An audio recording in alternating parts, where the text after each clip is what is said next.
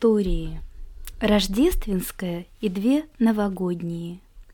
Вечер первый. Звезда над елкой. Рождественская история. Моему когда-то маленькому другу Игорю Че посвящается. За окном уже темнело.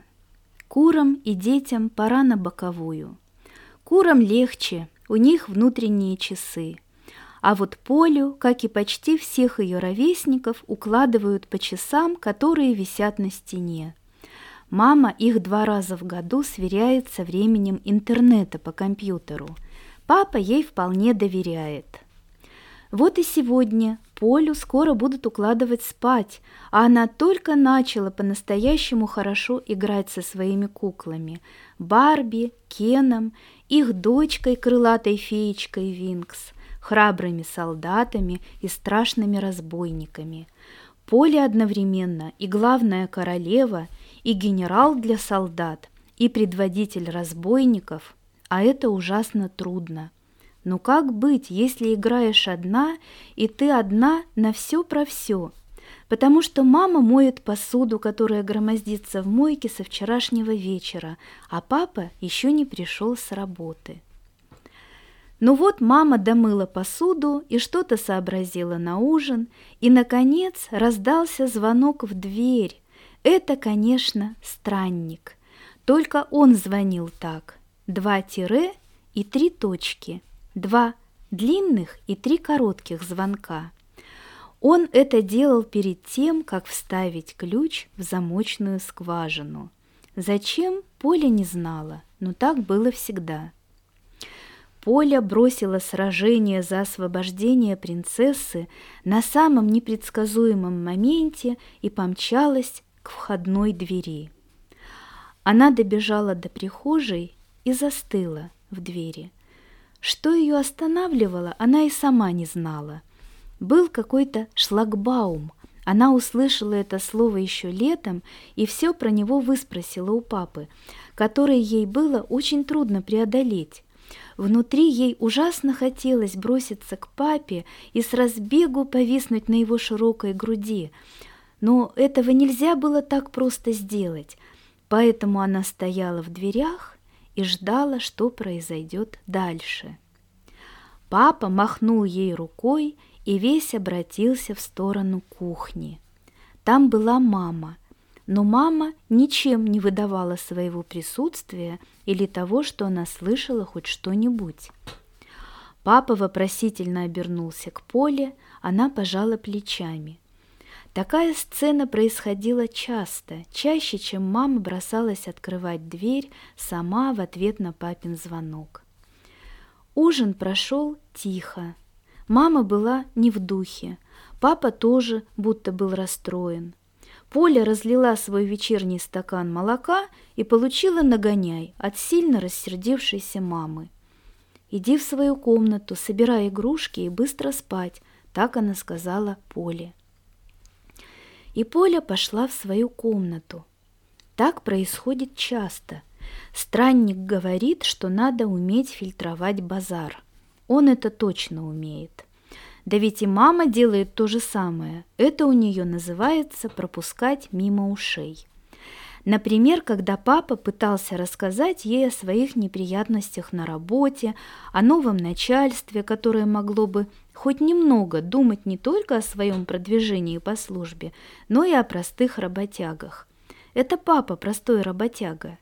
И еще он странник. Когда это началось, Поля точно не знала. Наверное, это было всегда. В общем, Поля пошла в свою комнату и тут же вернулась к прерванной игре. Кстати, молоко она не особенно любила. Наши явно выигрывали, несмотря на неисчислимые зверства противника. Тут в комнату вошел папа. Это значило, что сейчас начнется другая игра, которую придумала Поля, чтобы не так скучно было ложиться спать. Они с папой как будто не знали друг друга и видели в первый раз. Она была повелительницей, а он ее новым сказочником – зови меня странником. Я все равно не буду спать, и мама сказала, что твои сказки — это бред сивой кобылы, — ответила она. Как хочешь, повелительница, но позволь обратить твое внимание, что мама тогда смеялась, а твой ответ напомнил мне одну историю. Мама смеялась? Значит, мама любит нас. Очень надеюсь на это, серьезно ответил странник. Она, нетерпеливо дрыгая ножками под одеялом, ждала продолжения. Но странник молчал. «Странник!» Она капризно надула губы и сдвинула бровки домиком. «А!» Человек словно очнулся от своих дум. «Ты собираешься продолжать свою историю или позвать маму?» «Твое слово закон, о повелительница, а маму звать не надо. Сама понимаешь, она днем училась в своем институте, а ночью дежурила в больнице. Мы оба с тобой по сравнению с ней настоящие бездельники. Угадай, что она с нами сделает, если мы ее разбудим. Человек сложил руки ладонь к ладони у груди и смиренно склонил голову. Она подозрительно посмотрела на него. Однако он и не думал смеяться. И что сказать? Кто мог бы смеяться, если сейчас позовут только что уснувшую маму, тогда и ему не поздоровится. Тебе оттяпают голову, а то, что останется, выбросят собакам в назидание потомкам. И он начал. Жила-была сивая кобыла. Она любила не столько бредить, сколько бродить по свету, но лучше назовем это странствиями – Впрочем, о ней еще рано говорить. Жили-были три поросенка. Они были близнецами. Это часто случается с поросятами. У них были одинаковые розовые пятачки и хвостики крючочками, большие ушки и нежная щетинка. Однажды им пришло время покинуть родной дом и как-то устраивать свою жизнь. Первый поросенок, его звали Пинк, достался красивой девочке. Она сделала Пинка своей любимой игрушкой, завязала ему ленточку и посадила в домик Барби. Неподалеку в лесу жил волк по имени Бармалей. Однажды он улучил минутку, когда девочка ушла и пришел к домику Барби. Он сильно тряхнул домик, и тот рассыпался. Барби и Пинк оказались прямо перед страшной волчьей мордой. И тут красивая девочка вернулась. Она вскрикнула, схватила игрушечный пистолет и изо всех сил пальнула в волка. Волк сделал страшные глаза и упал замертво. От поросенка отделилась едва заметная розовая тень, и исчезла где-то в вышине. Второй брат по имени Пизанский достался бережливой женщине. Она надела его на чайник, получилась превосходная теплая грелка. Вещь в хозяйстве чрезвычайно нужная и полезная. Женщина даже разговаривала с Пизанским, пока пила чай. Ей нравилось надевать его на чайник слегка боком, ага, как Пизанскую башню в Италии, так, будто он слушал ее, внимательно наклонив голову. Он пытался ей отвечать, но это трудно сделать, если твой рот тщательно заштопан. Это пришлось сделать, потому что Пизанский однажды попался в зубы любимому песику бережливой. Хозяйка, конечно, отругала песика и починила грелку – она очень красиво и даже художественно выштопала порванное место. Пизанский горько подумал, что лучше бы на месте рта у него осталась дыра. Тогда он смог бы отвечать хозяйке, но она сама знала, как лучше, и не ждала советов от собственной грелки. Бармалей выследил Пизанского и узнал, в чьем доме тот находится – Однажды он нарочно устроил переполох в курятнике. Бережливая женщина кинулась на помощь курам, а волк просунулся в приоткрытую дверь дома. Пизанский увидел волка и задрожал от страха, сидя на горячем чайнике. Бармалей подскочил к нему поближе и уже почти сдернул его с чайника, как хозяйка вернулась в дом и схватила метлу. Мало того, сдирая поросенка, волк выплеснул немного кипятка из чайника на себя. Ему стало ужасно больно и страшно. А тут еще он увидел, что за спиной женщины высится грозная фигура ее мужа. В его руках было настоящее ружье. «Уходи», — сказала бережливая женщина волку, — «пока цел». Он все-таки санитар леса, извиняющимся тоном обратилась она к мужу. «Пусть его санитара», — пробормотал муж и опустил ружье. Волк Бармалей проскользнул в дверную щель и, поджав хвост, исчез в кустах. Над покосившимся на чайнике Пизанским метнулась едва заметная розовая тень и исчезла где-то под потолком. Сивая кобыла таскала камни для третьего братца Пита, который строил свой дом. Он только примерно знал, как строить дома. Дом, в котором он вырос, был хорошим и крепким. Его построил прадедушка с прабабушкой. Его стены были сложены из крепких камней – их видел Пит каждый раз, когда родители в очередной раз ставили поросят к стенке, чтобы измерить. Хотя бы раз в году это делают почти все родители. Пит, в отличие от братьев, интересовался камнями гораздо больше, чем сантиметрами. Мама огорчалась этим и пыталась развернуть его лицом к себе.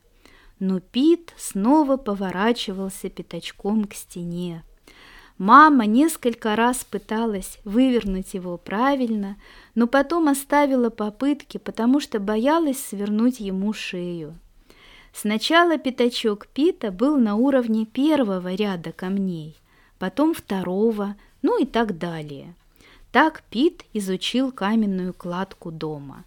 Потом он задал нужные вопросы своему папе о том, как строить дом – Папа недовольно хрюкнул, потому что не знал точно. Но он спросил у своего папы, и Пит получил достаточные знания о том, как нужно строить дом. И вот Пит построил дом, а сивая кобыла бродила кругом его, а иногда забредала в лес. Там жил волк. Одна лапа у него была черная, вторая белая, третья синяя, четвертая зеленая, пятая фиолетовая, шестая. Странник, ну что ты говоришь? У твоего волка было сколько лап? Но папа уже похрапывал, свесив голову на грудь, и Поля смотрела на волка. Он бежал по лесу, и множество разноцветных лап быстро мелькало и мельтешило перед глазами. Потом все закрутилось каруселью. Следующим вечером. «Ты не закончил свои истории вчера ночью», — почти обиженно сказала она. «О, повелительница, я хотел это сделать, но твоя милость уснула». «Знаю, знаю», — перебила она его в нетерпении. «Ты первый уснул. Так что было дальше?» «Дальше?» Странник задумался, словно вспоминая. Да, в лесу жил волк по имени Бармалей. С разноцветными лапами радостно подхватила дочка. Он не подозревал, что однажды его назовут волк-обтуратор. «Обдуратор?» – удивилась повелительница. «Он все-таки обдурил этих братьев-поросят?» «Нет-нет, это другое слово. Ты поймешь совсем скоро, наберись немного терпения». Волк жил в лесу, все в том же самом, что и в двух предыдущих историях. И кобыла туда ходила.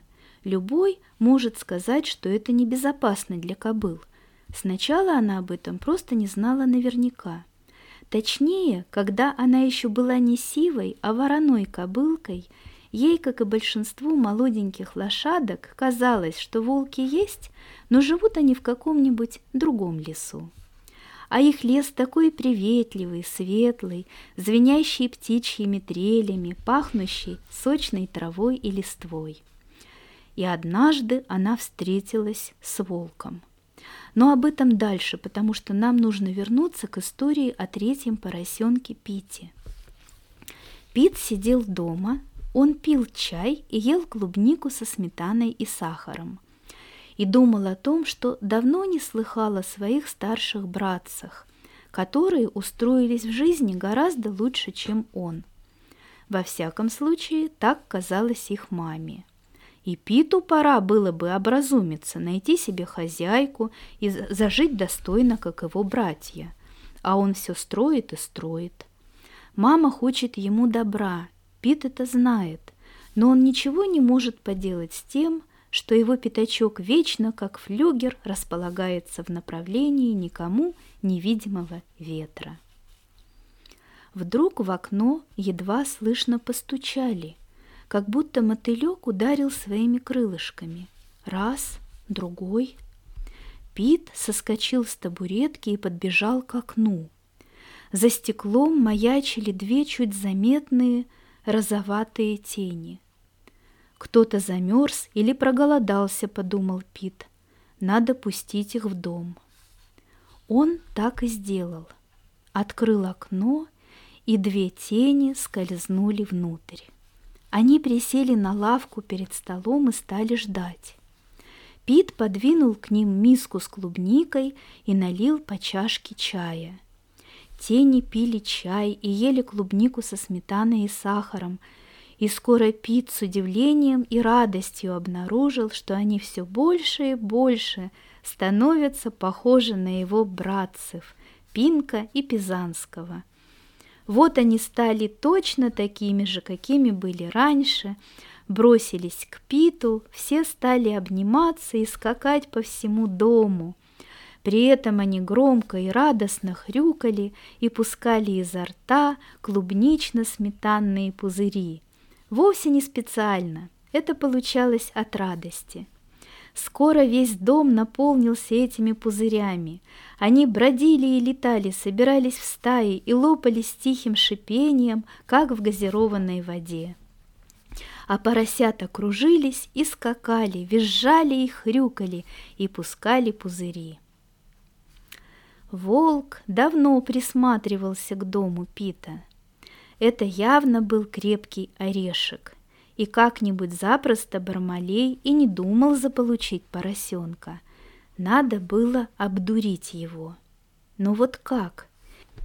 Если честно, волк был довольно умным, даже очень умным, если это касалось таких вопросов, как планирование поголовья зайцев или контроль активности лис и прочей лесной мелочи, даже насаждение новых гектаров особенно ценных пород деревьев. Но хитрым он не был. К чему, если ты силен и умен? И вот теперь волк потихоньку подкрался к двери дома и припал к замочной скважине.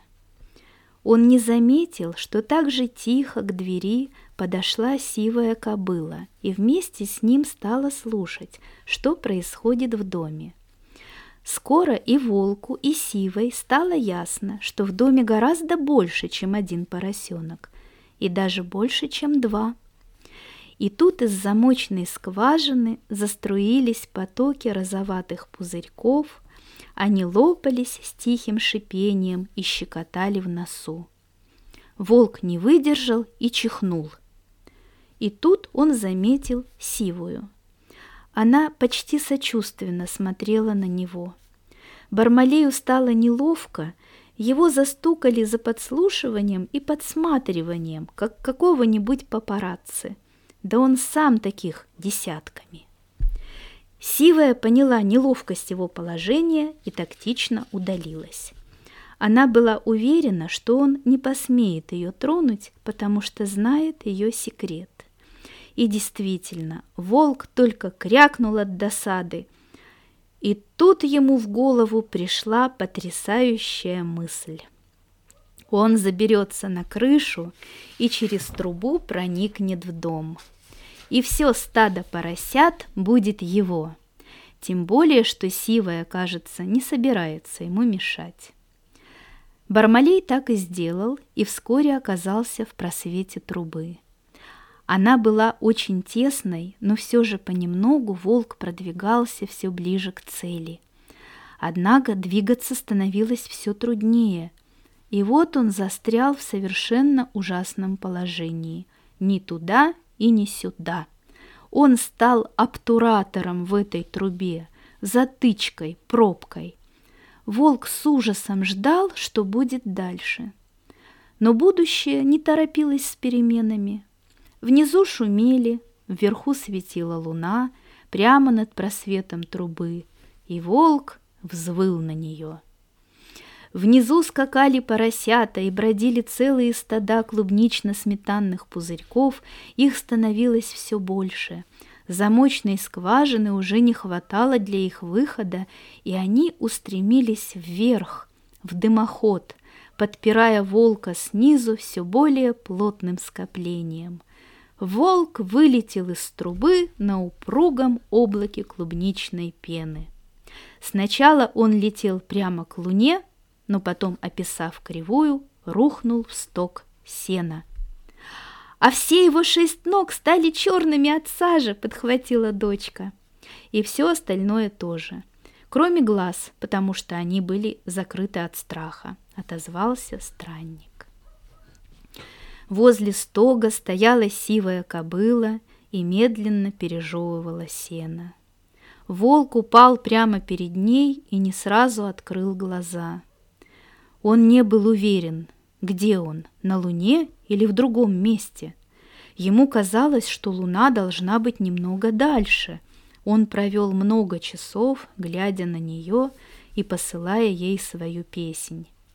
Но, может, его песнь услышана, и он уже там, в своей земле обетованной, стране своих грез? Поскольку он все же не был в этом уверен, то не торопился открывать глаза а когда открыл, то увидел сивую кобылу. Волк застонал от огорчения, с трудом выбрался из сена и побрел в лес. Сивая вздохнула и продолжила жевать сено. Поросята проветрили дом, потому что сами расчихались из-за шипучего клубнично-сметанного облака и продолжали пить чай, даже не заметив того, что произошло с волком. Волк брел по лунной дорожке, раздумывая о луне и сивой кобыле, и ее секрете, будь она трижды неладна. Папин голос уже давно стал глуховатым и монотонным. «И какой это секрет?» — полусонно пробормотала повелительница. Папа чмокнул пару раз губами, поскреб щетину на подбородке и широко зевнул. Завтра, солнышко, завтра. Секретарь сивой кобылы.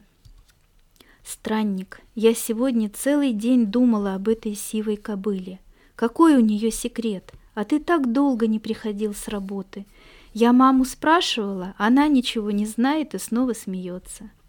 Конечно, мама ничего про это не знает. А вот сивая кобыла ей каждый раз передает привет, когда мы с ней встречаемся. А ты маме говорил об этом? Да, но она пока не верит.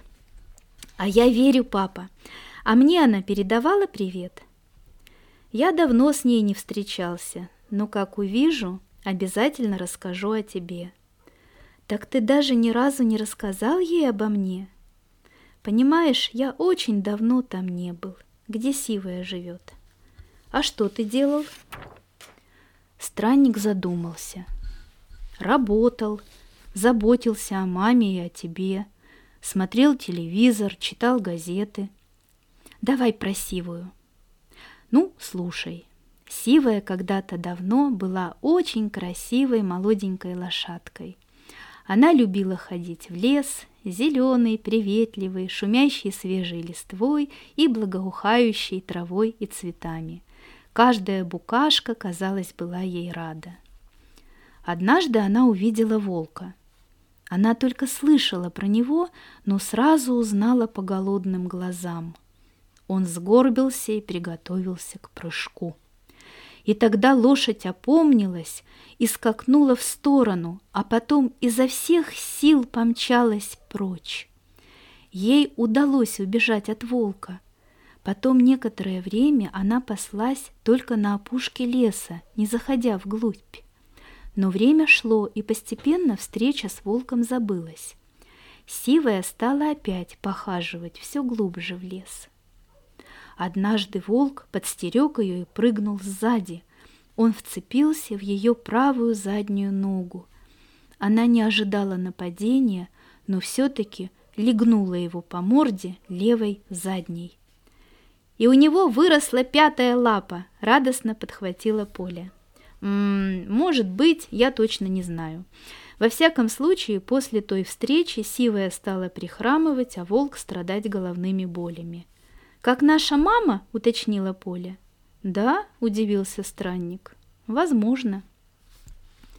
Сивая стала намного осторожнее, чем была, но не могла отказаться от леса. В следующую встречу волк вцепился ей в бок и левую переднюю ногу, и только случайность спасла ей жизнь. Невдалеке раздался выстрел охотника, и у волка душа ушла в пятки, знаешь, это сообщает большое ускорение. Волк в мгновение ока оказался далеко от кобылы. Душа кобылы стала понемногу выходить из ее раненого бока, и тогда Сивая спохватилась. Она спрятала свою душу в самую свою глубину. Растерзанный бок и раненая нога — это стало неважно. Их как бы вовсе не стало. Понимаешь, в лесу такой туман по утрам. В нем все как бы растворяется. Это бывает очень удобно в таких случаях. Однако надо соблюдать видимость приличий, чтобы тебя узнавали твои прежние знакомые. И кобыла сотворила себе из тумана видимость здоровой ноги и бока. Потом она вышла из леса. И дальше было все хорошо? Не совсем, хотя она ни о чем не жалела. Потом она встретила Пита, третьего поросенка, и стала ему помогать строить дом. В общем, стройка продвигалась неплохо, но однажды Сивая привезла не те камни, что было нужно, и Пит страшно рассердился. Он привык, понимаешь, что она делала все, как ему было нужно, а тут совсем не те камни. Он сердито расхрюкался и даже запустил в сивую довольно большим камнем. Он попал ей в грудь, и это было очень больно. Она даже не могла дышать некоторое время, а потом легла и не вставала до самого вечера. Пит, конечно, расстроился и очень извинялся. Ей стало немного легче, но встать она не могла. Лишь под утро Сивая с трудом поднялась и, пошатываясь, вошла в лес. Там она легла на траву и растворилась в густом, как молоко, тумане. С первыми лучами солнца туман стал редеть и быстро испаряться, поднимаясь ввысь. Поднялась и лошадь из травы. Выглядела она вполне обычно, только ее очертания слегка расплывались, так бывает, если сфотографировать кого-то в быстром движении. И она встретила волка, вставила поле. Странник с удивлением посмотрел на нее. «Да, ты угадала верно. Она встретила волка, и он набросился на нее. Он схватил зубами ее шею. Но Зубы щелкнули в воздухе и прикусили собственный язык Бармалея. Он взвыл от боли и растерянности, а когда пришел в себя, сивая кобыла по-прежнему стояла перед ним, целая и невредимая.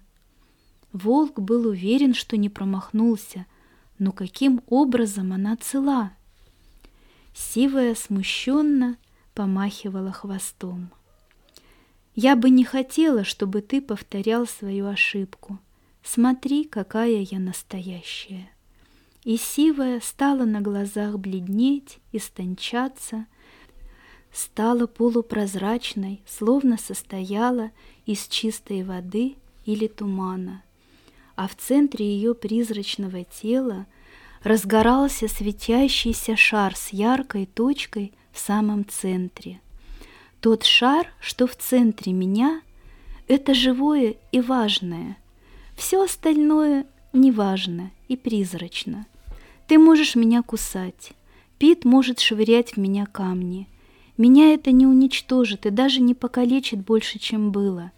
Я люблю Пита всем сердцем, а до моего сердца добраться теперь довольно трудно. Понимаешь? Хочешь проверить?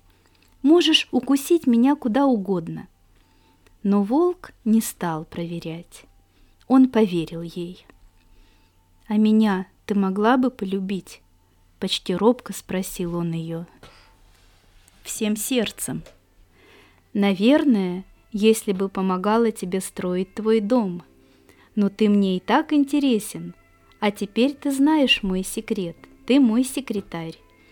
Этого Бармалей вынести не мог – он вскочил, по привычке злобно сверкнул глазами и дал дёру.